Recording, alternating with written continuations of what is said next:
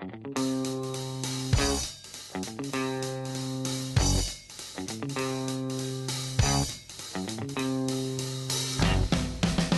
Vintage Guitar people. Welcome to Have Guitar Will Travel presented by Vintage Guitar Magazine with your host, me, James Patrick Regan, otherwise known as Jimmy from the Deadlies. And today I'm speaking with an amazing guitarist, bassist, and multi instrumentalist, Luis Carlos Maldonado. And in our conversation, we discuss the obligatory COVID stories the hand Mike Varney played in his career early on, his new bandmate and foreigner, Jeff Pilson, growing up in Tucson, Arizona, and Southern California, and the role his brother played in his music career. His early influences, including progressive rock greats like UK, Laura Nyro, and King Crimson. We talk about Luis's early gear, a Hiwatt head and a Marshall cab, and black Gibson SGs. We talk about Luis's first vintage purchase, an original Fender 59 Bassman, and we discuss his early recording experiences. We talk about Luis's move to Northern California and what brought about that move, and playing in Dean Del Rey's band. We talk about playing and working with Michael Schenker on his solo record for Shrapnel Records, and touring and working with UFO and Phil Mogg.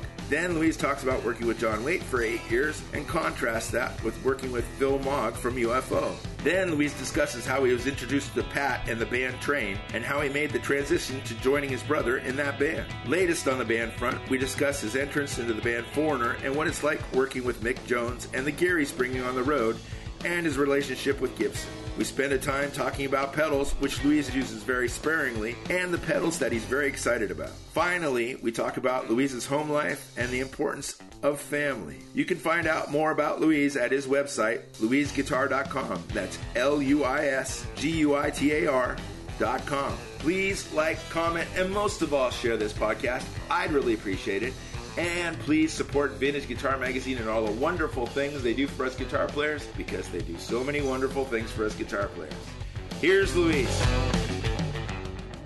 What's happening, man? How are you, Luis? Well, uh, good. Good. I, I am good. How about you? I'm good. That's a it's a good start that you're good. Well, you know, today I'm good. well, no, it's been it's actually I'll, I'll be honest with you. Just uh, on a side note, it's been kind of a interesting couple of weeks. You know, we've had some really weird shit. Like my mother-in-law's house burned down. Oh no. Yeah, this was just last week. Her house burned down completely, completely.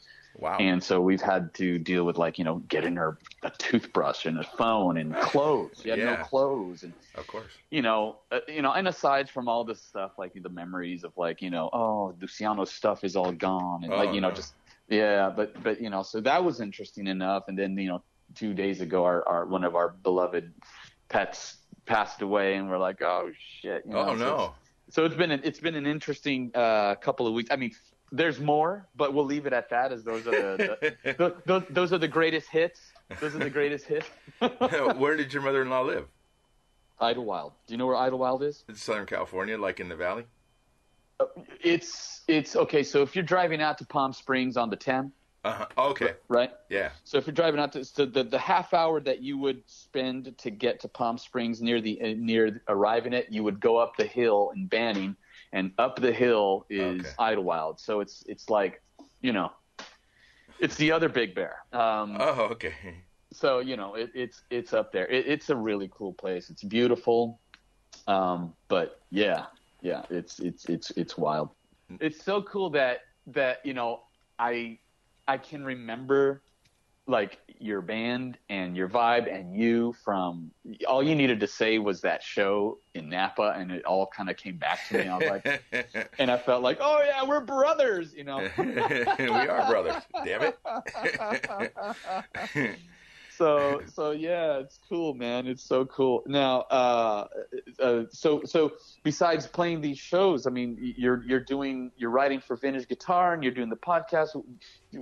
Fill me in on what else has been going on and how was your covid year man? It must have been crazy. Um, it, uh, you know what?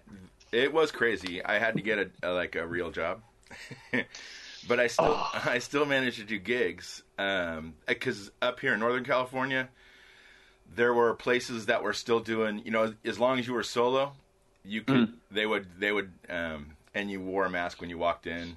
They they were cool. They let you play. And and when I say Northern California, I don't mean like San Francisco.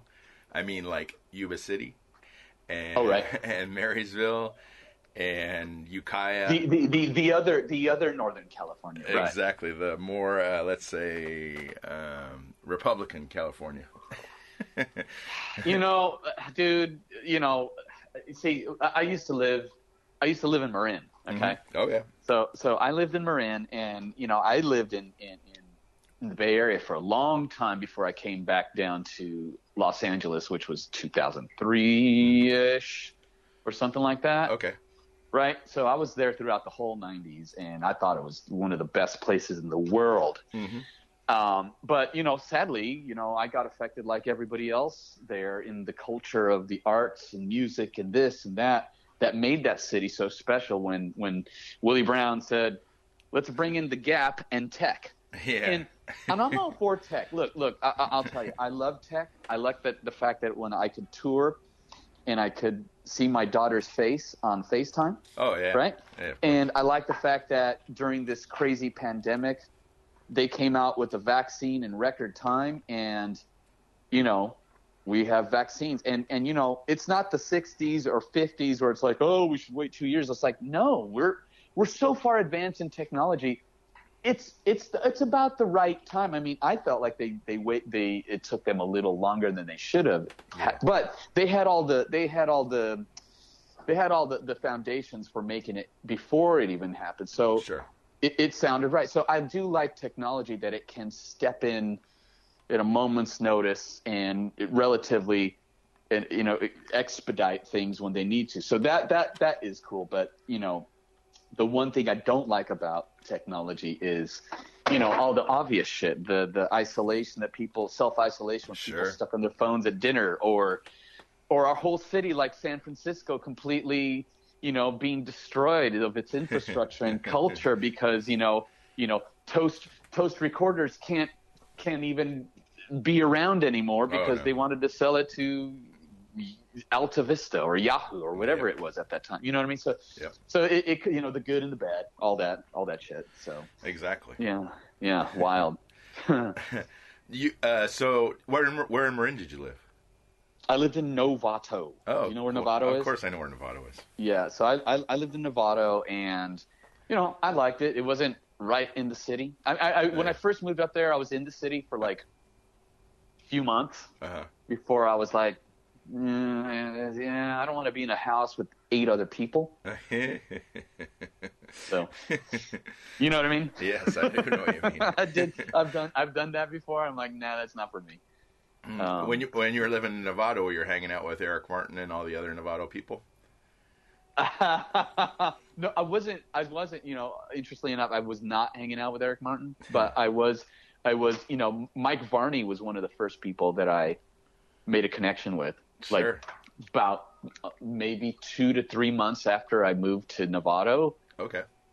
he, you know, it, it's an interesting story because my, I called my mom and she's like, "Hey, there's this guy Mike Varney trying to find you."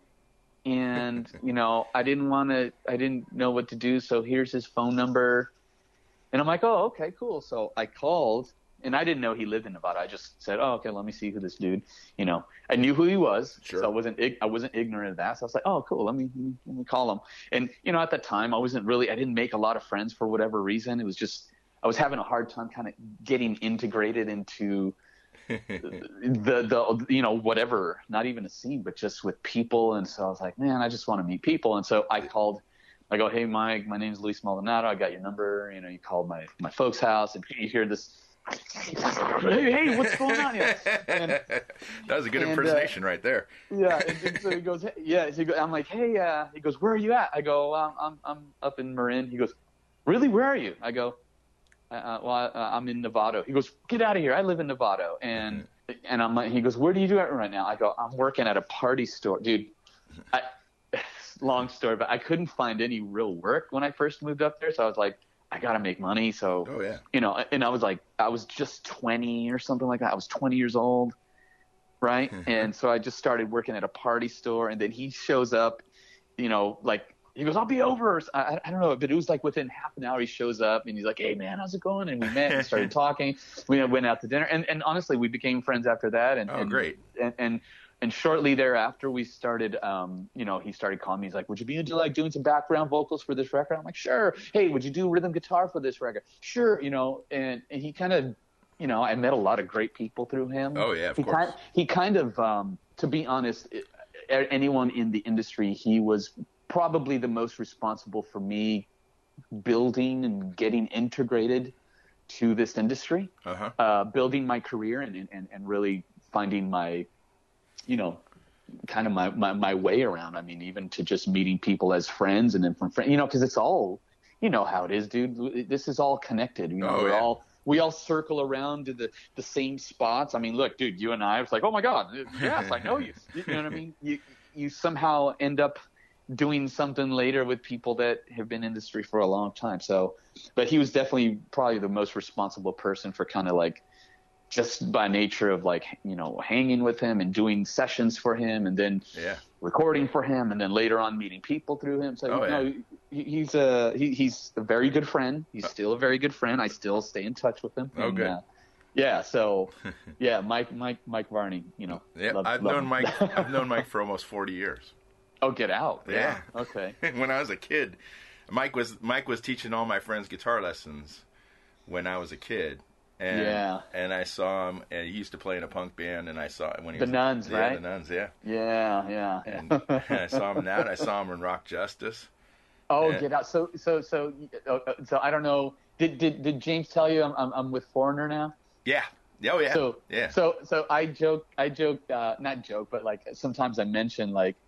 I remember when I first started rehearsing with these guys, I, I was I'd, I'd send Jeff Pilson a, a Oh, text yeah. I'm like, "Hey, hey, man, are we doing any songs from Rock Justice?" And he would just go, "What? How do you know that?" Like, That's great. Yeah. So there's that. I mean, there's another guy that Mike helped a tremendous amount was Jeff Pilson.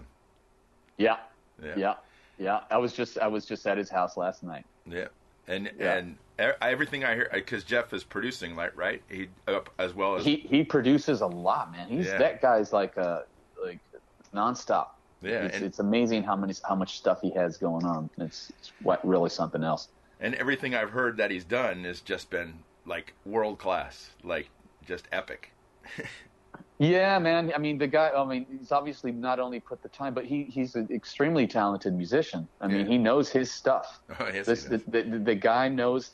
Well, I mean, dude, you know how it is. You you you meet people and.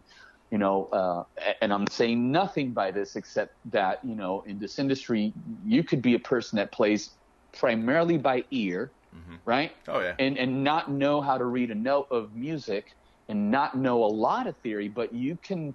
I I mean, some of our guitar heroes are that. Oh, you know yeah. what I mean? Mhm. And and and that's totally cool. And and but he not only has that, but he also has the technical knowledge and the theory and the. And, No, he's extremely talented and. God damn, what a what a great bassist, man. Oh, Uh, yeah. well, actually, let me take that back. Let me say a different word because he's not a bass player. He's a great musician. sure. So As there you are. Uh, uh, That, thank you. I appreciate that. So you did you grow up in Southern California? I grew up in Southern California. Um, well, uh, you know, lived in I, when I was a kid. I lived in Tucson, Arizona, Okay. and you know, I, I, I lived there for a good while until I don't know what was I, 13, 14, maybe a little older. We moved to Southern California, and you know, I, you know, I had a couple of older brothers. and a younger brother. So you know, everyone was a musician. Everybody played. Everybody Wow. had their their specialty, right? Uh, yeah. And my older brother and I, you know, were in bands a lot. And so when we came to Southern California, we were like, let's find all the musicians. Well, we ended up in San Diego. Was I mean, there was a there was a little bit of a scene, but it wasn't at that time in the, like the 80s. You know what I mean? It wasn't like it wasn't like LA. So, you know, when he started driving, we we we we would make these trips quite often and you know my parents not knowing at the time we would we would head out to the sunset strip or Oh, you know wow. what i mean and we would and we had our own band and we you know we had played the sunset strip and all that but Wow. man what a scene and we're like yeah cool let's we want to get you know the whole dream was you want to make a band, you want to get signed, you want to go on tour, and that's how kind of narrow-minded the mentality was at that Sure, time. You know, we got to be a signed band, but Yeah, we're kids. You know. That's what we want to do. yeah, yeah, you, you weren't thinking. Of, yeah, you weren't thinking about. You were thinking about songs, but not in the way that songs are really supposed to be thought of, or productions really supposed to be thought of. You just thought, I want to sound like ACDC Back in Black with uh, a touch of Hanoi Rocks, you know, or something. whatever. Anyway, anyway, whatever. So the the bands that you played in early were were they with rock bands or or, or like were they was it the hair band era or how? yeah, it was. It was pretty. They were pretty much rock bands. We had a hard rock band, you know, and I had my hair was like down to my waist. Oh and, wow. you know that whole type of thing and I, I didn't you know we tried doing we tried doing the makeup thing a little bit and it was like yeah it doesn't maybe it, nah you know and, and so then I, I i remember seeing Redd Kross at one point Okay. uh, and I was like, "Oh my god, what a cool vibe!" So I tried to go more like, you know, uh, retro, you know, Mhm. with some bells and stuff. And at the time, it was kind of late late '80s, early '90s was kind of like this crossover time. Where like, oh wow, you know, Black Crowes were coming out. Sure. Yep. You know, uh, with the London Quireboys, and there was this kind of resurgence. You know, Lenny Kravitz was, and that's early '90s. You know, Lenny Yeah. Kravitz was, you know, so it was. I was like, yeah, that's more my vibe. I can do more '70s and yeah. Of course. and whatever, you know. Um, Who were you yeah, li- so it was wild. Who were you listening to back then? So here's the funny thing: like, I had a very schizophrenic listening habit. Okay, because I loved progressive rock, Oh wow. loved it. But I was playing in a hard rock band because I thought, well, this is going to make it, and I'm going to have fun with that. But you know, I'd go home and listen to Yes Relayer or or, or, or, or you know, or you're in the Wake of Poseidon by King Crimson. It was I had a really weird thing. Like I love, you know, I loved bands like uh, like the Mission UK and the Cult and all this stuff. But yeah, I was out on the Sunset Strip playing, you know, our band kind of sounded like Cinderella. So it was like, Mhm. you know what I mean? I I was listening to everything. I was Yeah. really, really listening to everything. Um, I just loved music Sure. but I knew like having a career in in music was like okay well you got to be in a band and it's got to be a hard rock band or you got to be in a super pop kind of you know band and I was like well okay cool nobody was doing progressive rock right Oh, yeah. Not not that. so but but that was like my favorite music and I was listening to a lot of 70s like heavy 70s shit you know uh-huh. I was I was really into collecting records at a time when nobody gave a shit about records, you Yeah. know. Yep. You know, so so I was listening to everything, man, everything. I mean, Cool. Dare I'll say, like one of my favorite records was Laura Nyro and the, you know, Eli and the Thirteenth Confession and Carpenter. Carpenter's a song for you, Oh, and here. I am, this 19 year old with hair down to his waist, you know, like I've been a lot of places in my life and time, you know. hey, we got rehearsal in an hour. I'm like, yeah, let's go. You know, what kind of gear were you playing back then? Uh, Marshall cab. Uh, I had. Let's see. I first started out with like um, I had a Marshall head, um, and I remember it blew. So then I started using a Carvin. You know, a Carvin. What was it? Uh, Carvin. The X- Those X. X100? X. Yeah, those X one hundred XB two or something. I don't know what it was. We, we know it had like the. It had like the graphic EQ and all that. And Sure, for a the- while, I was using The one using Steve that. I used. Yeah, that's it. That was the one. And and so I was for a while I was using that, um, and and a Marshall cab, and then one day I go into like this place called Blue Guitar, and I saw I saw this Hiwatt, and I'm like, whoa! Oh wow. And I'm like, what? I go, I gotta have that. And I'm like, I asked the guy, I go, what do you want for that thing? He goes, oh man, nobody wants this. You gotta remember, early '90s, everybody got hot on the on the you know dual rectifiers when they came out. Sure, sure. You know, 5150 head. You know Yep. the you know, and I think the Bogner Ecstasy was just starting to make its head you know come out, and Uh-huh. you know. It, so it, it was like high gain amps, amps with master volumes, and I was just like, I was all about fucking loved humble pie. So I was still, my head was still in like 70s realm because Yeah. then I formed, I, after all that, that sunset stuff, I formed a band that was, it was called Otis Elevator and it was like That's Que- great. That's Queen, it was like, it was Queen. Well, you know, I got it from, um, Cheech and Chong, you know, Oh, it was the okay. Cheech- yeah. So if you listen to Cheech and Chong, they go, yeah, up next Otis Elevator. Anyway, I have a fake uh, radio broadcast, and they're talking about Otis Elevator. I'm like, that's the name of our band. so I, I, um, you know, it was like Yes meets Queen. Uh-huh. So I was, I, I, and you know, I had a great time with that. So I was using vintage gear by that time. I was using Hiwatts, um, you know, Marshalls. Uh, had a Fender, you know, 59 Bassman. Oh wow. You know, and you know, you know, and it was, and it was at a time that you know, again, there was that kind of retro resurgence. You know, always played SGs. No, for the really. most part. Yeah. I always played. You know, I had a really, you know, I, I still have a bunch of black SGs. I don't know, maybe it's the Tony Iommi thing.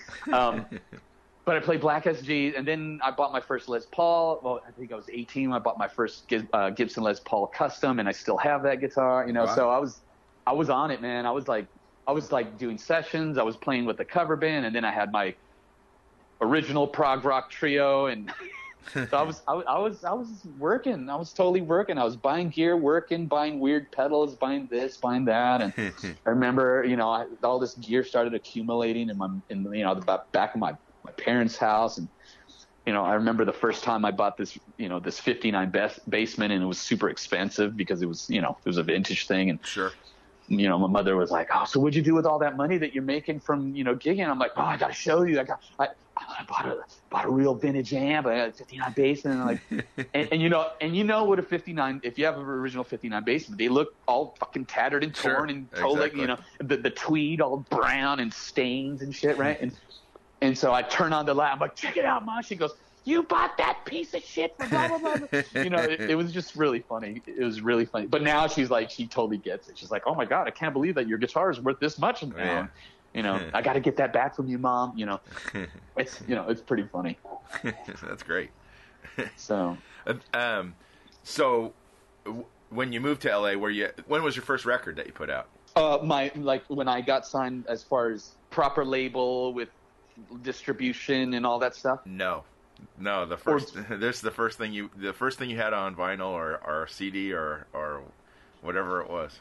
Oh God, man! I mean, what was it? I'm trying to think because it because it wasn't necessarily mine. Uh, yeah, no, I know, I understand that. Um, let me think what that was. It may have been a shrapnel thing because here's Uh-huh. here's how the connection with shrapnel was. Okay. Okay. Yeah, I was 18. Actually, it was uh, the first thing that I did. Well, let me think about that. That's hard to say. Would it have been?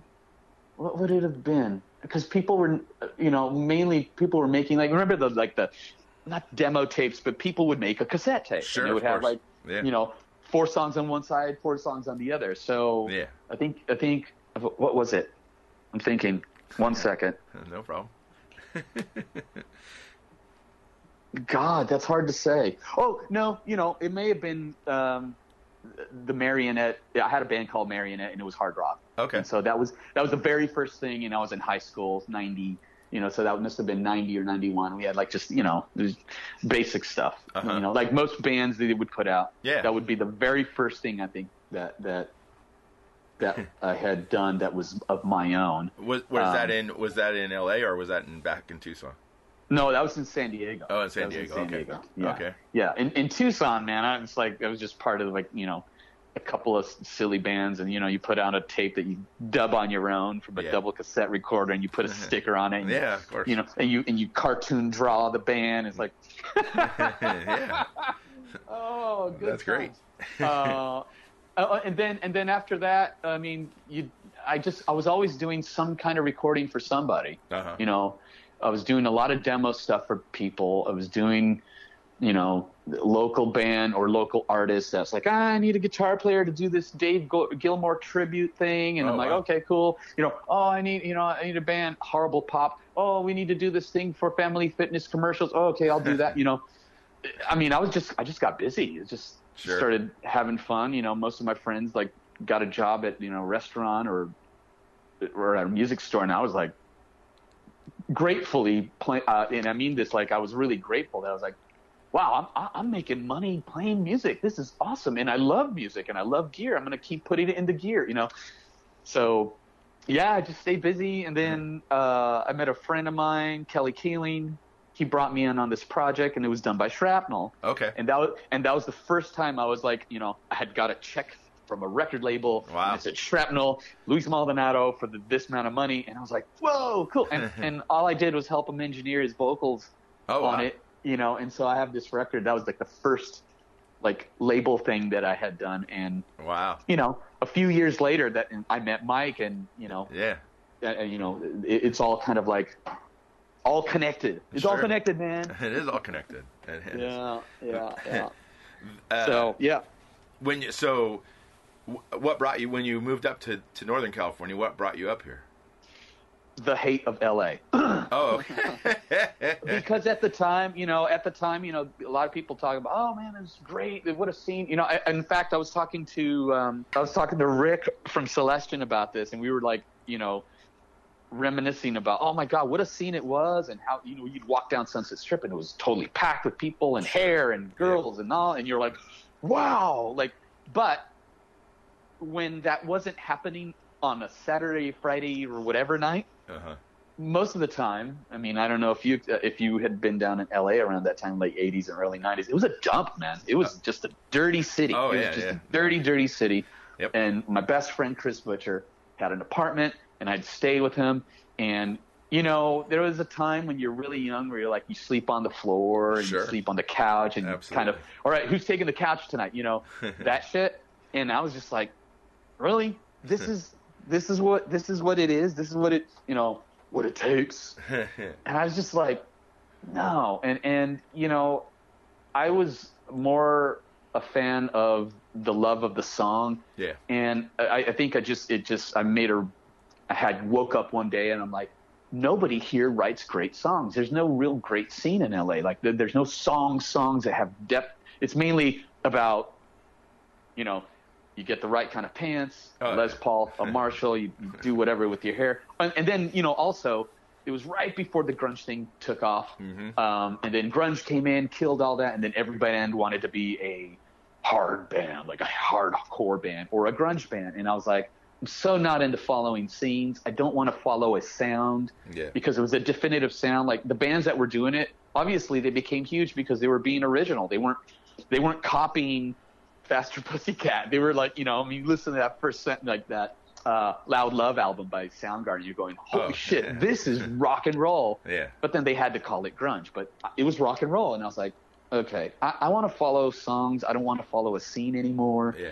and I did the total antithesis of what most people would do. I left LA and I went to San Francisco, and everything. I felt like going to San Francisco was the best move I made in my life because Uh-huh. then I started. I met guys like Mike, Yeah. and then I met other people, and then I started kind of building my career there, and I had a wonderful time in San Francisco, and everybody I met was super creative. Yeah. They were great songwriters. They were great musicians. People were doing music for music, and I was like, "This is where I want to be." And you know, I developed as a songwriter. I Sure. developed as a player. Yeah. Like I really got found myself as a musician in San Francisco. So Yeah. you know, I it it, it just kind of it kind of called me honestly. So. Were you Uh, playing in uh, bands up here? Not so much. I mean, I would I, I'd play with a few. It would it would be like artists like um, oh well here- I got one for you. Uh, so I, I do you know Dean Del Rey? Of course. Okay, so I, I was Dean Del Rey's you know I was in Dean Del Rey's band. Okay. You know along with Jim Bogios and, and Uh-huh. you know and, and Ronnie Cropper and a bunch of other people. You know so I played with Dean for years. Oh, really Up there. cool. Yeah, and then you know I played with this. Um, there was a guy named Austin Willacy. He was like, you know, he was in the House Jacks, which was a, a, a you know at the time a fairly prominent a cappella group, Uh huh. and he had his own solo project. and it was on an indie, so that was cool. I played with him, and you know I was trying to get my own thing going. So Mhm. you know, from playing with guys locally or girls locally, Yeah. I really was trying to get my own group together, Sure. and fairly soon after that, I met a guy. Uh, I met Tim Alexander from Primus, the drummer, Uh huh. and and I met a few other guys like Jeff Perlman. He was a great songwriter here. He was, he was working with uh, remember Stormman or Dirty Mouth. Um. No. They were they were they were they were pretty you know, the prominent band in San Francisco in Okay. the '90s at that time. So I had met him, and through him, I had met John Evans, who you know was a bassist for for Tori Amos. Oh, wow. And then and then so I would do these shared bills with Jeff, and then I'd have a trio with John Evans and and and Tim Alexander, and I was trying to get my own band going together, and and you know, and then you know, not not not long after I got my own stuff together, I was still doing sessions for Mike, Yeah. and then somehow I got involved in working with Michael Schenker. Wow. for for his solo record, you know, doing doing some stuff, and then I started working with Phil Mogg and Pete Way on their solo stuff, Wow. and and you know, some of it was just basic stuff like I'll do like rhythm guitars, a lot of background vocals with my friend Jesse Bradman, Uh-huh. and sometimes engineering. You know, it was it was really interesting, man. It was really a, a, an interesting time, and and then from there, you know, I was, uh, you know, I got recommended to tour with those guys. For some reason or another, Paul Raymond didn't do the tour, Uh-huh. so I ended up touring with UFO. Wow. Um, yeah, so so stuff like that was happening. I toured with them that just for that one album cycle, that one tour in Europe, and and then it just from there it started moving forward and moving forward, and Uh-huh. you know, I eventually moved to LA. Uh, well, I, I had a brief stint in San Diego, but I moved to LA, Uh-huh. and then you know the rest is kind of like you know I, I just I did everything that I could because I was like, well, you know, I've got some experience. I've got you know I've got recording experience. I've got you know Sure. some legacy ex- experience. I've got blah blah blah. I'm a writer. I'm a this. I'm a that. I'm a singer, and I, you know something should happen for me. Well, nothing came quick. It just it really uh, I had kind of had to start over when I got to LA and I started doing every Tuesday night and Thursday night Yeah. and Friday night and Sunday night. You know, like you know Tuesday with Buck Johnson at Harvelle's and Oh, you know, wow. every every Tuesday or blah blah blah. You know, just stuff like that. Coffee shop gigs, this and that. I played Sure. with my friend Jeff because he moved down to LA. Uh-huh. so it was just this constant. I was, I was, I went for it, man. I was fucking relentless. I just went, went for it, didn't stop, and dude, I, I mean, honestly, within about, uh, I'd say a couple years, things just opened up. They just, boom, everything started opening up. Uh-huh. I ended up doing a showcase for my own material for like 11 labels. Oh, wow. You know, over at over at Swing House, and you know, and and this was with you know, the project that I started in, in San Francisco. And the funny thing is, like I said, most people in San Francisco either went to Portland or L.A. And Yeah. Yeah. all my friends were in L.A., so I was very happy about that. Um, Good. and and so I did that, and then I started playing with this Warner Brothers artist. Her name was Holly Palmer, and that was fun. And then, you know, uh, and then you know, again working with some other independent local people, and then I got you know, I, I met John Waite through Buck Johnson, oh, okay. who was his keyboard player at the time, and I was in Buck's band. Oh, wow. You, you see what I mean? It was all kind of like Yeah. very organic and related. And then one day he goes, "Hey man, uh, I need you for a gig," and I went and did the gig, and, and the rest was history. I ended up playing for John Waite for eight years. Wow. Uh, and with it but you know, it, it, it, I still did a bunch of stuff while I was with John. I ended up playing with like you know Glenn Hughes. I ended Oh, up playing wow. with you know another pop artist that was on Columbia Records, and Uh-huh. you know it, it was crazy, man. It was just I was relentless. I just kept going and going. I'd go do sessions. I'd Sure. I, I ended up getting my own record deal at one point and Oh, wow. formed the band. You know, so yeah, it was it was it was wild. It's, you know, as soon as I kind of gave myself to the life of of what this is as a musician, and Uh-huh. just I just worked and kept going and kept working and kept learning. You know, kept adapting, kept learning. you Sure. know. Well, and and what was it like working with John Waite? What um, are you guys still friends? I, dude, I, I just worked with him in November. He he kind of he reached out to me. Well, I you know I, I'd send him you know a few messages here and there like, dude, how you doing? Hope all is well. You know, Uh-huh. there'd be like you know some communication whatnot. And then he reached out to me. He's like, hey man, what are you doing next week?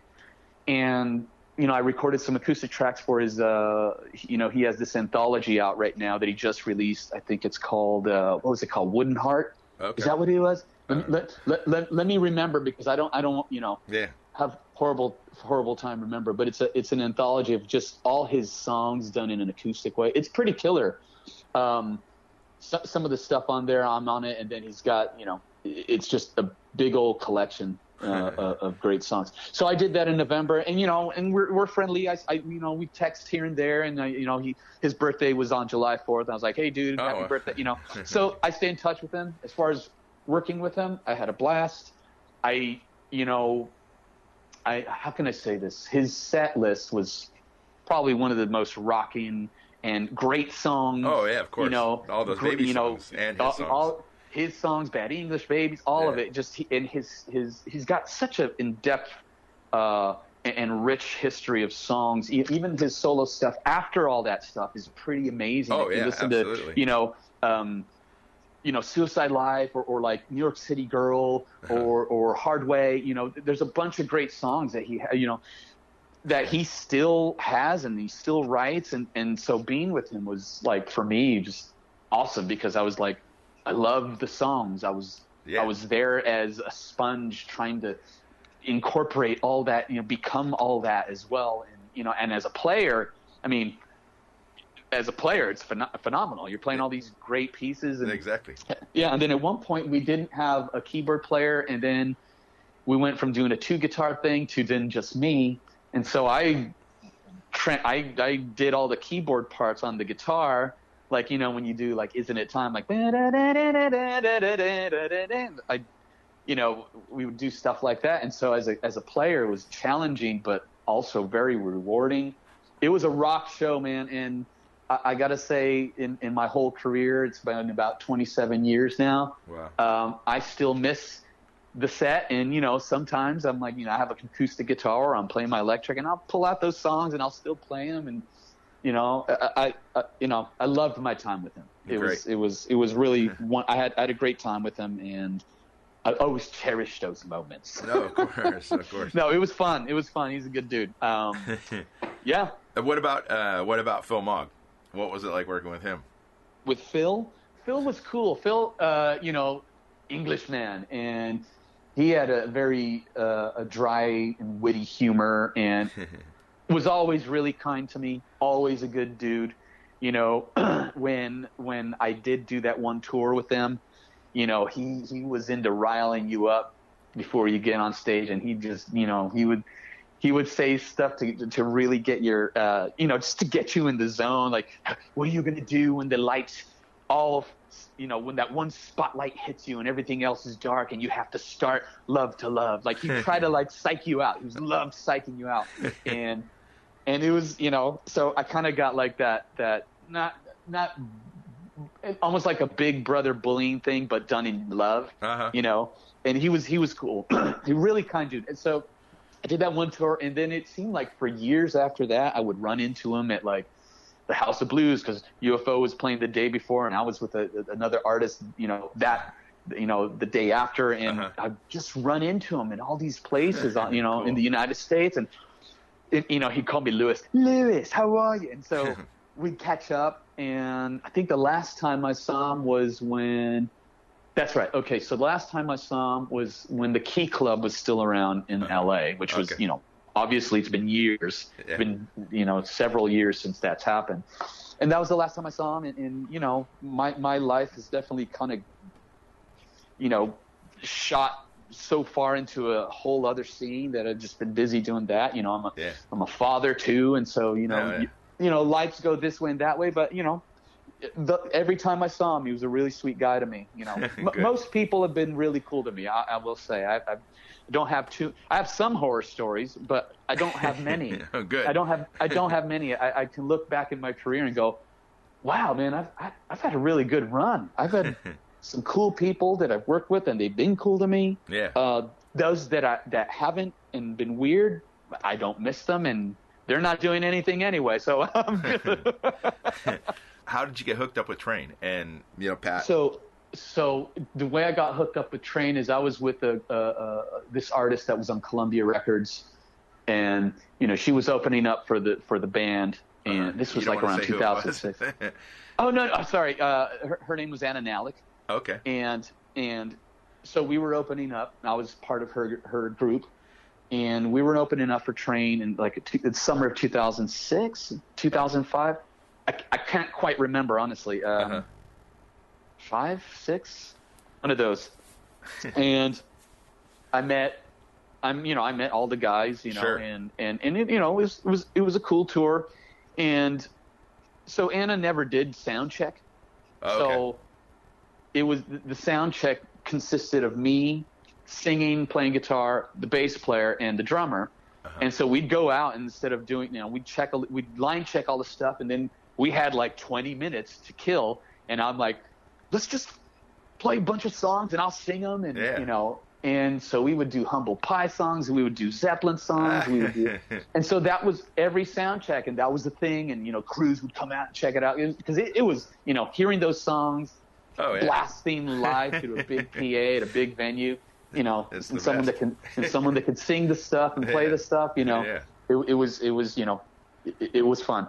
And so we would always do sound checks, and then one sound check, I think we did, we were doing Heartbreaker.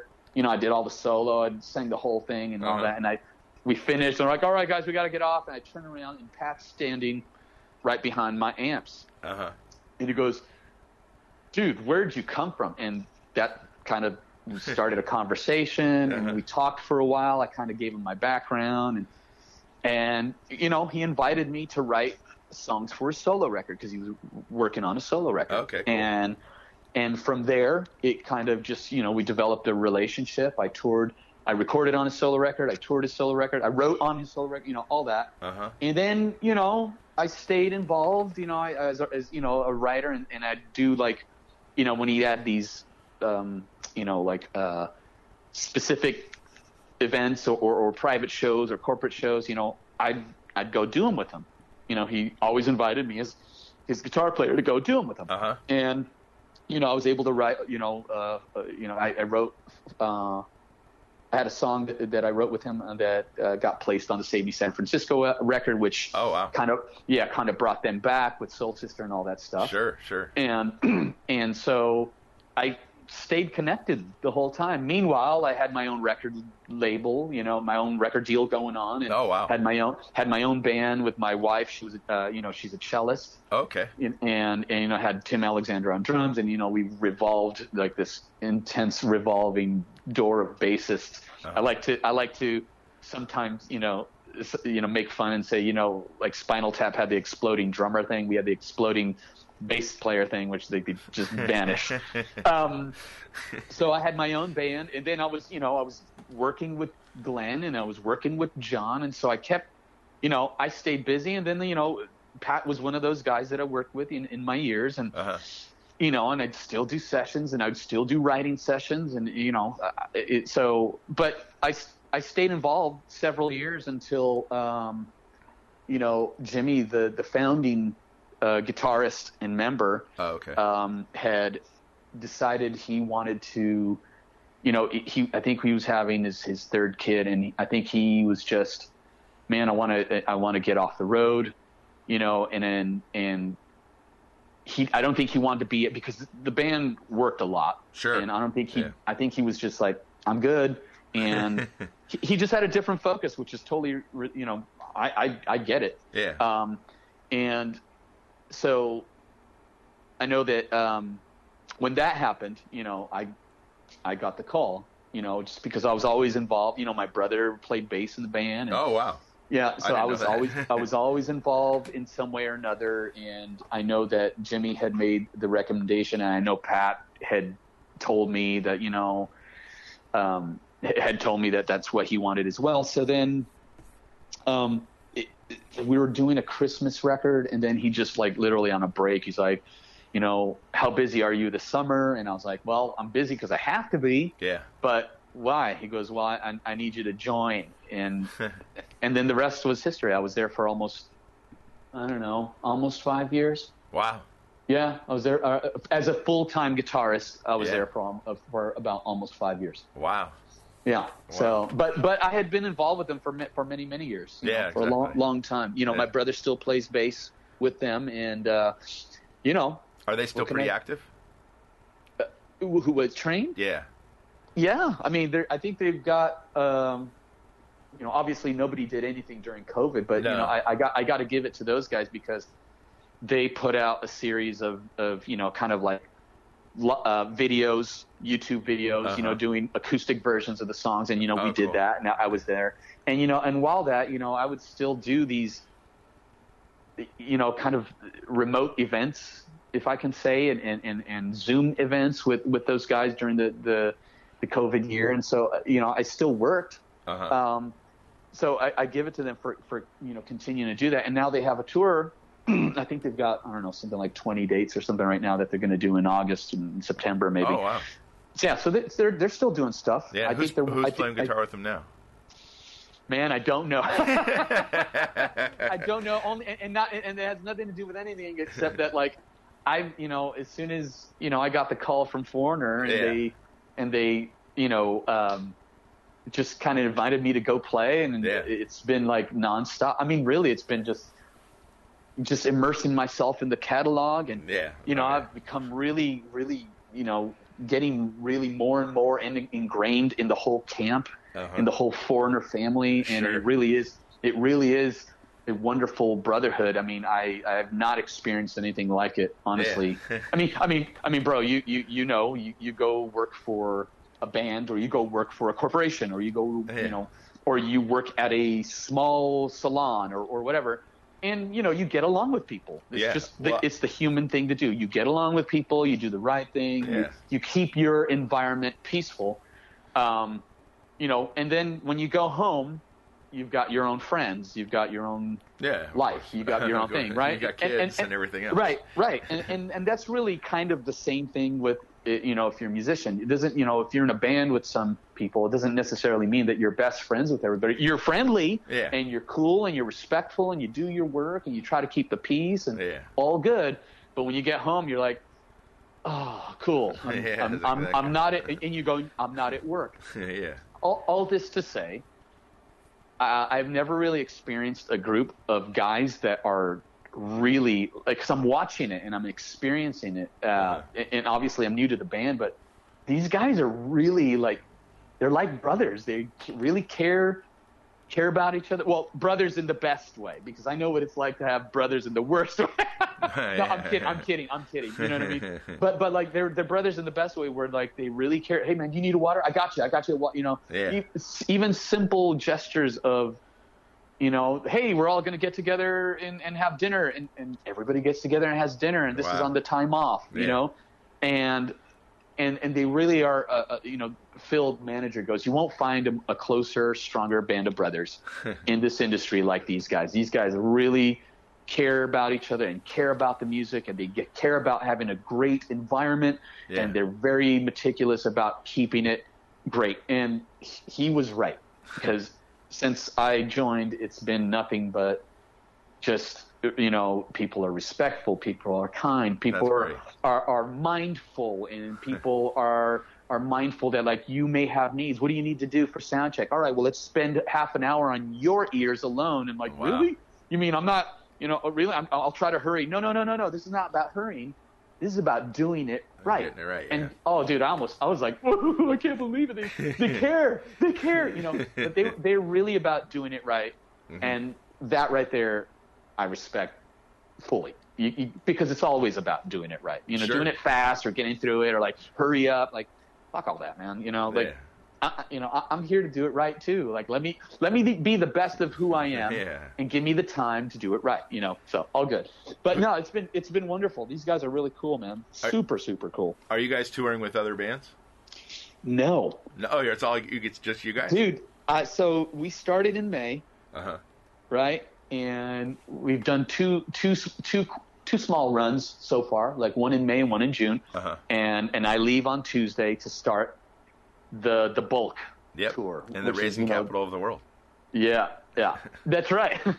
and and there has been no openers, and so far every show has been really well. Like I, I know some have been sold out, and Uh-huh. some have been extremely well well attended, and and it's been amazing. Oh, uh, pe- people want to see live music, and Oh, then. yeah. You know, and then look. Let's be honest. A band like Foreigner is on a short list of bands that have an incredible amount of songs. Well, yeah. You know, some bands have one song, or they have two songs, or No. maybe they have four, or maybe they have four. Yeah. Great. I, you know, I, and I'm saying this just experiencing it right now. They have like 19 of those. Yeah, you know, I'm they going. have, they have more than they can play in a more than you can play in a night. oh my god, dude! It's you know we it's it's easily a hundred minute show. Yeah. Um, you know, and these guys, uh, look, I, you know, and, and I'm saying this, uh, and I'm trying to say this is is objective as possible because I've been on all sides. Okay, Mm-hmm. I I have experience enough. Many tour years experience with different artists. I mean, dude, you know, we saw each other when I was playing with Lisa Marie Presley. Okay, Exactly. so I've I've gone from from doing super pop to heavy stuff to rock stuff to like eclectic things like Lisa Marie and Uh-huh. and, and you know heavy you know he- he- heavy music like like I was a member of Big Elf and you know I did that you know Uh-huh. so I have a pretty wide um, range of my experience of what you know from touring people psychologies music Yeah. how how how managements work how Yeah. corporate how how the brands are run how businesses run just I, exactly. I've got it I've got all that information I- Emphasis is on psychology.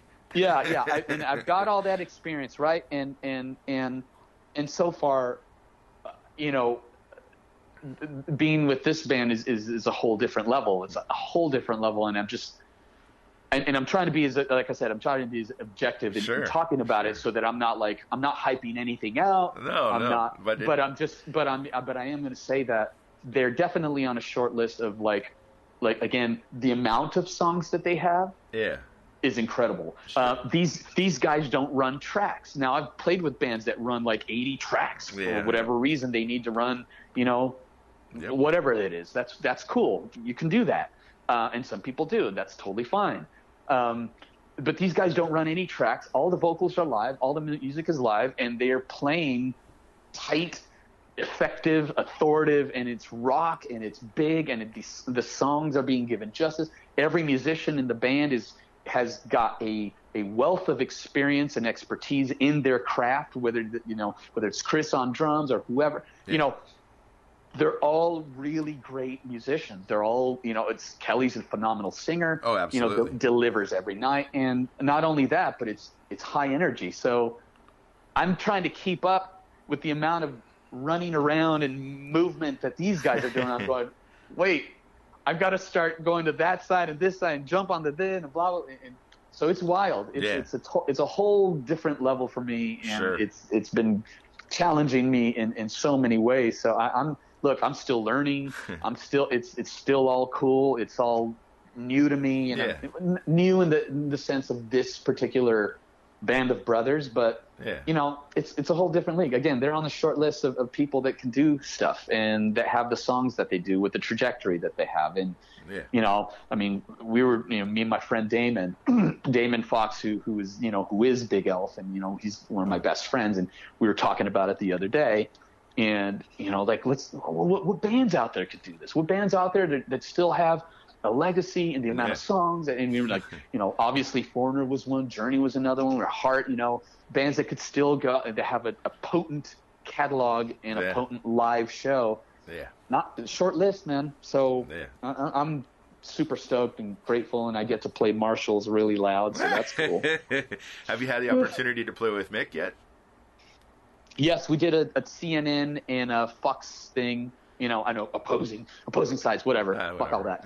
Um, yeah, fuck all that. Um, so we, we did two we did two TV performances, and man, he's he's one of the one of the one of the sweetest guys. I mean, you know, when I was first jamming with the group, you know, I had this wonderful long conversation with him and man what a, what a sweet guy and i remember like you know he says you know i'm you know we're willing to commit to you if you're willing to commit to us and i'm Oh, like wow. wow. what a thing to say you know he was just just and, and, you know and there's there's nothing there but just a, a good dude you Yeah. know Yep. uh, no pretense, no bullshit. No, I know more than you, and like you know, you're just a really great dude Yeah. and so kind. And yeah, yeah, he's he's gonna be, you know, he'll be on this on this run for some some, you know, we have some shows that are with the orchestra, oh wow. right? So it's foreigner with orchestra. Man, me too. I'm going oh wow because I haven't experienced it yet, but Yeah. you know, I will. I will on this run. So, um, Damn. so I know I'll be seeing him, uh, you know, soonish Yeah. Um, but yeah, it's wild, man. It's who wild. arranges the Who arranges for the orchestra? I don't know. I don't. I, you know. I, I you know. I, I, I, I honestly don't know. I was gonna uh, default to like, well, maybe it's Jeff, but I, I honestly don't know. I, I, I don't know. There's, Well, there's, Jeff there's so many things. do it. He's, Oh, I mean, absolutely. Yeah. Well, I think he does have a hand in it. I just Uh-huh. don't know who does the actual, you Yeah. know, okay, you know, scoring and whatnot. But uh, yeah, I don't know. I don't. I, I don't know. There's there's still some things I don't know, and some things I'm learning. Yeah. The, And what are you taking along as far as guitars? Pretty much Gibsons. Oh, You know, right uh, pretty pretty much Gibsons. I've always been a Gibson dude. Do you know? Um, Do you know Cesar?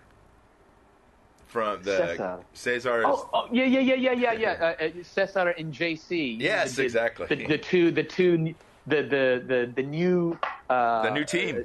The new team, yeah. Oh, yeah. I, I've I've met him a few times. oh, good. And and the funny thing is, I met JC at a train show a couple years back with his brother Oh, wow. and you know and some of his friends, and they came back and we hung out. And this is before he became yeah, when he was still at Levi's. He when they were still at Levi's, and man, they they they've got a lot of energy, really. Cool Oh, yeah.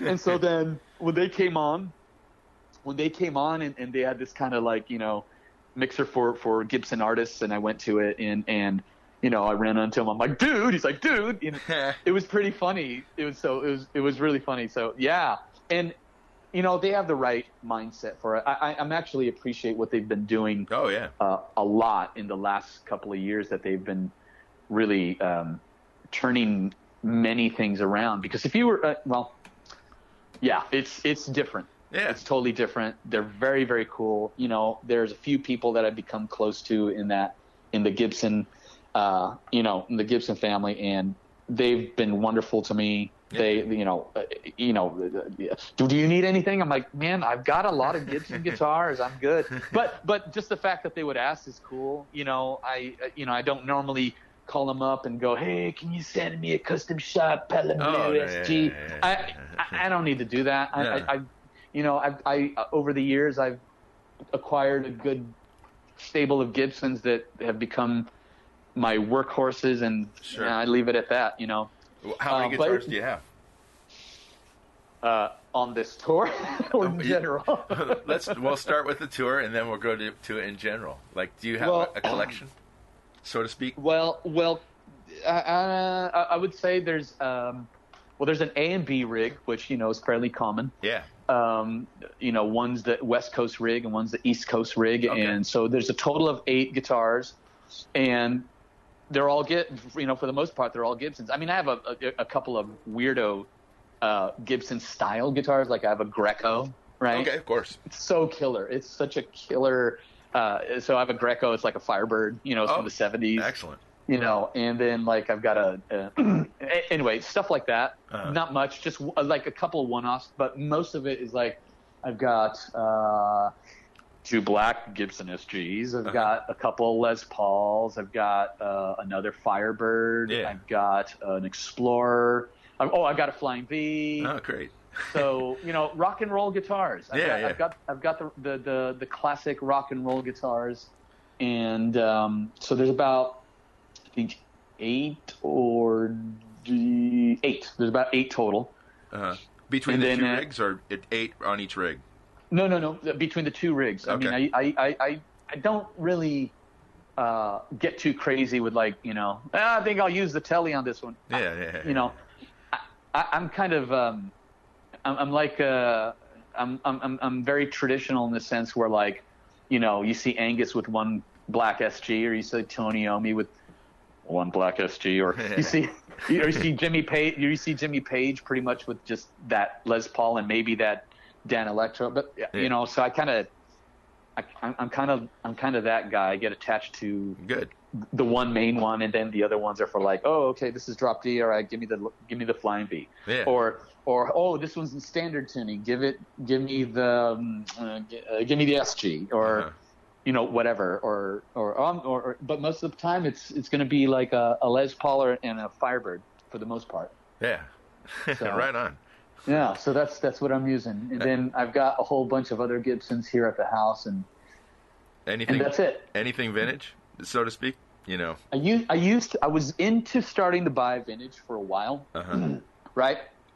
And you know, um, and and certainly there's there's guys that that tour with vintage like you know I don't know if you know Stuart Mathis he's a friend and he, you know I remember we did a tour I was you know I was in a group where we were opening up for what, uh, a group of that he was in man he would he would be touring with 60s SGs and Wow. a bunch of killer stuff and I remember I started buying stuff like you know 70s stuff late 60s stuff you know mainly Gibson stuff Uh huh. and I, you know, I had this one SG that it, it took a little hit. It didn't break anything, but it took a little hit, and I remember going in my head. Just it made this switch, going, "Why the fuck do I have this out here?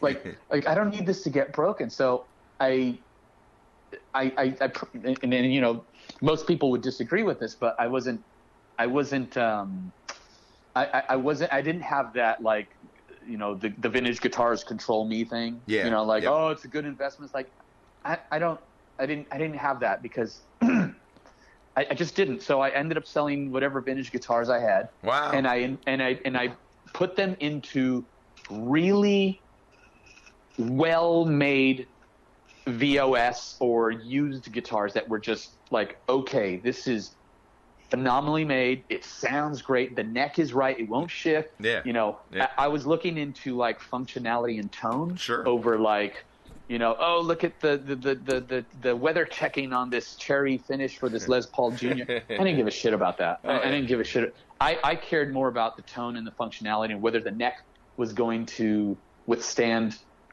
temperature change and Sure, and and, sure. and travel Touring, and so yeah. touring and uh, so I spent all my money on trying to get the best of the best touring guitars, and I did. I actually got. I have a great stable of guitars that they're solid, and and you know I bought a few custom guitars from a couple of custom builders, Uh huh. and I, you know, and I won't mention them, but like sadly they sucked. They didn't Uh-huh. hand, they handled they did not handle the touring well. They didn't handle the road well, or they Uh-huh. they just had weird shit that would pop up. and I'm going, yeah, okay, I'll go back to Gibsons. And so far, all my Gibsons have been extremely sturdy. You know, of course, I you know handpicked and you know, oh, I'd be in like Cleveland. and I went to like Mike's or something, Sure. or I you know went to Dave's in Seattle, or I went Uh-huh. to like you know Elderly, and Yeah. you know I go to different shops, and I'm like, oh, this is a this is a okay. You know, this is a really well-made custom shop, and Yeah. you see, and cool. All right, I'll take this one. Like, I, I, I didn't have a problem spending the money to get a like great guitar, um, but I also wasn't, uh, you know, I wasn't opposed to getting a vintage thing, but most of the time I was like, man, if I take this twenty grand, this this this this Les Paul Jr. that I bought for twenty grand on the tour, and for some reason, for some reason, the It the, falls the, off a stand. that falls off a stand or something in the vault, Yeah. you know, was was done too tight on the neck, which has happened by the way. I've had Oh. a friend that like, you know, somebody tightened the, the the straps, you know, when you have these guitar vaults and they're all standing up, right? Yeah. He had an amazing VOS custom shop Les Paul and somebody tightened the strap too much and snapped the neck Oh no. when it was when it was being put on the truck. Oh, you know, oh, these no. things are still being jostled around. So Sure. Sure. you know, what are you going to do? So I, I just looked at like, you know, I don't want to sound clinical, but again, function and tonality, because if, Yeah. if it was going to sound great, right on. That's, Yeah. that's, that's it. I'm more about the sound. I'm more about the sound, you know, Yeah. you, Have- you can always burn the finish with the, with the blowtorch and the lighter, or, or whatever. You know, oh, it looks so cool. It's old. Like, no, it's not. It's No. just dirty. Have you ever bought a guitar from uh, Mike Varney? I know he's bought a bought a new guitar from Mike Varney. Well, just bought a guitar from Varney. He has he. I Oh, think he's got oh, quite a yeah. collection. Oh my God! So yes, actually, he I remember he offered me a Les Paul. This was uh, what in late '90s. Oh, really? He offered me this this really like wonderful Les Paul standard cherry finish, and it sounded amazing. I was like, yeah, and I bought I bought a guitar of him like that. Um, but you know, he, he he you know, yeah, yeah, I did. I I, I bought a Les Paul off him one time. Yeah, All right, on. yeah. and it was a great Les Paul too. Yeah. Sure, sure, sure. So, so yeah. what, uh, what about pedals? Are you using any kind of pedals? You know, I, I'm, I I feel the same about pedals. I don't like a lot. Right on. Uh, even even okay. So the most I ever used was, um, and, and you're gonna and, and you're gonna laugh because the most I ever used was when I was with Big Elf and Train. Okay. And and the number of pedals uh, for Big Elf was one, two, three, four, five, six, seven. so yeah, it was it wasn't a lot. It was just Yeah. you know it it was again like you know phaser flanger into a tube boost into a wah into a Wow. valve clipper into a reverb and then a tape delay. So uh-huh. you know that's it. I didn't have tremolos. I didn't have gonkulators. I didn't have all this shit. You know, I've always liked a really simple setup. Always liked it. I, I was always uh, always a fan of the sound of guitar cable amp, Mhm. and every single time I can feel and notice when you even you have a tuner in it, it just doesn't. There's Sure. a thing. There's a thing, and I have a sensitivity to that thing. So Yeah. uh, I tried to use the least amount of stuff. Um, however, some stuff made it forgivable. Like, for instance, I have tape delays, and Oh, wow. fucking love a tape delay. And the way the tape delay sounds is unlike and feels, and the dimension of it is different than, you know, not to say the digital delay isn't bad. I mean, they, they have some Yeah. cool ones, Oh, but yeah.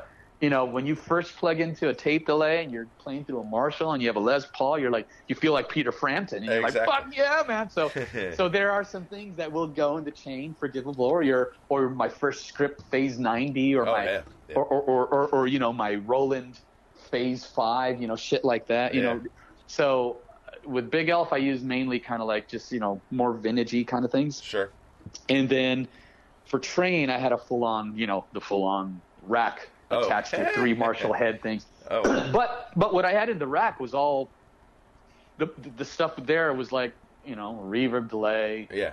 um, phaser, univibe, uh, a tube boost, and a Leslie effect or something like that. And you know you could get a lot of sounds out of just the simple the the simple stuff Sure. if you know how to use it and and you're pretty good with a volume pedal. Yeah. Um, and and I had a GCX, uh, one of those GCX switchers, you know, from Voodoo Labs, and Yeah. that was great because I was able to go from like you know, washed out, you know, jangly, the Edge style guitar to rock guitar for the chorus to jingly jangly, you know, Americana sound from amp number two, you know.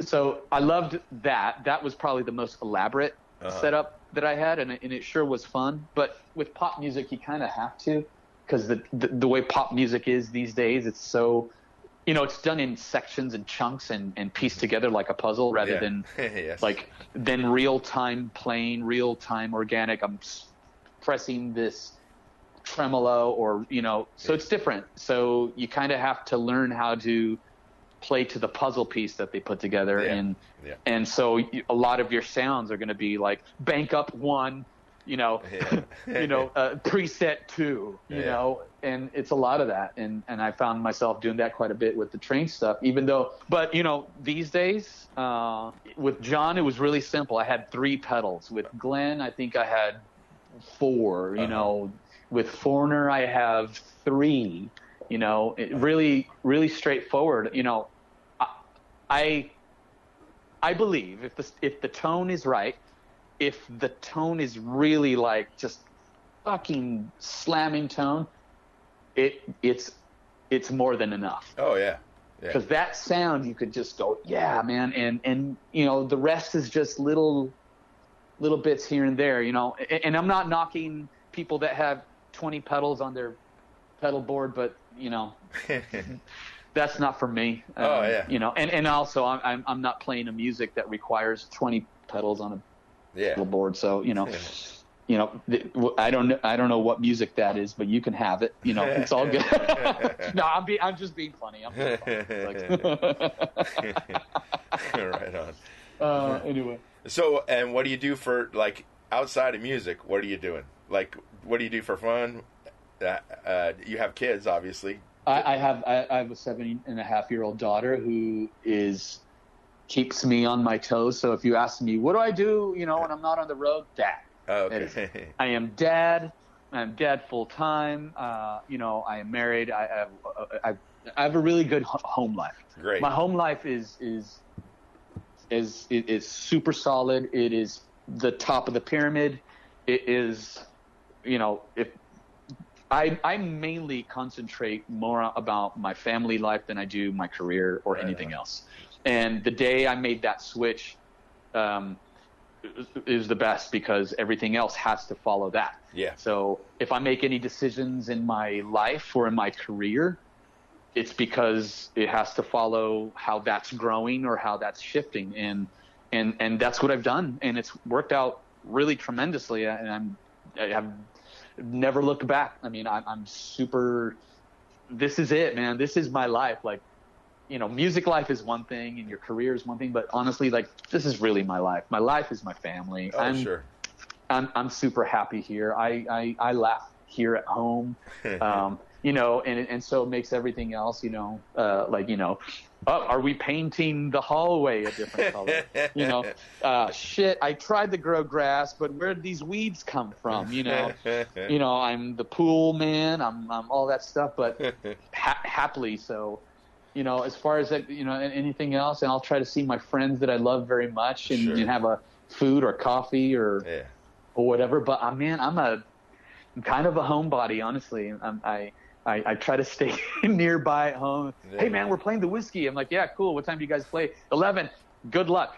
You know, I, it, it those days are gone for me. Not because Uh-huh. I don't want to go, but I just you know. Yeah. 'cause- My my wife would differ. She's like, "Oh, come on, we got to have a social life." It's like, "Yeah, that's cool, but you know, I, I'm I I'm forced to have a social life by constantly traveling. yeah. Absolutely. You know what I mean? Yeah. Constantly forced to be around people. Constantly, and, and not sorry, that sounds horrible. No, not no, forced to be around people. I I am around people Yeah. all the time, Yeah. and you know, not just with you know the, the guys in the band or the crew or whatever, but just you know around just you know you go to the airport, you're around like you know thousands of people, and so Sure.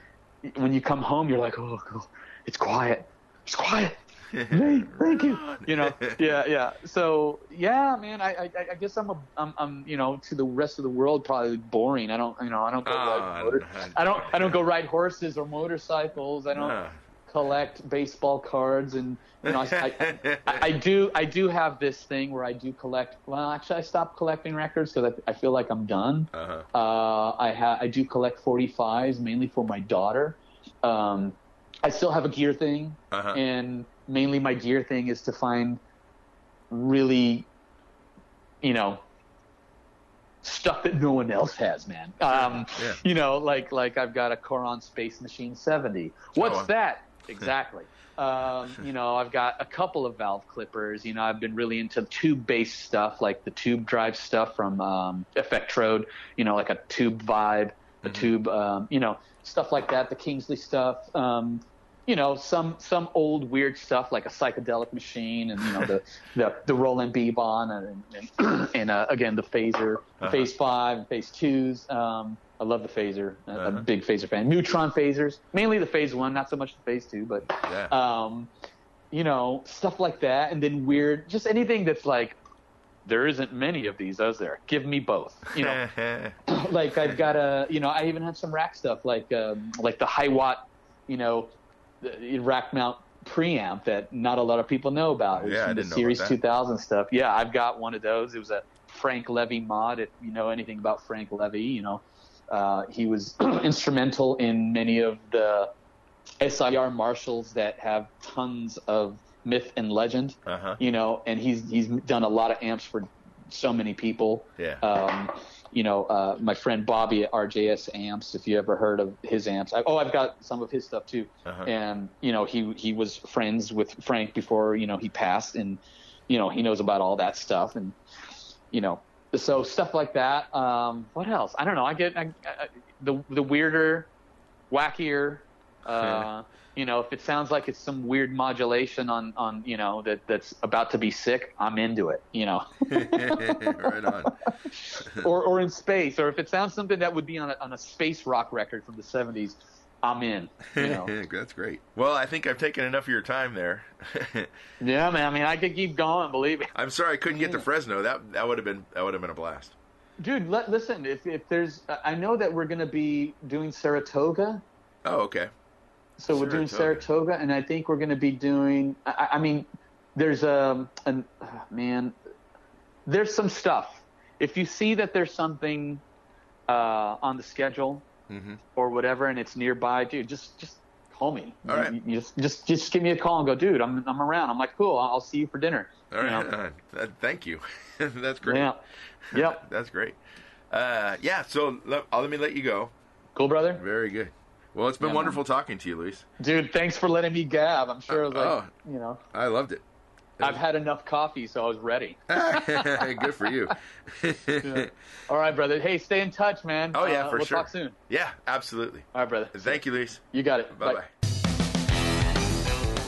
Thanks for listening to Have Guitar Will Travel. You can catch up on all the things I'm doing at thedeadlies.com. And I'm on all the social media platforms as well. And please support Vintage Guitar and all the wonderful things they do because they do many, many wonderful things for us guitar players. Thanks. Please subscribe. Please tell a friend. And I'll see you guys next week. Bye, guys.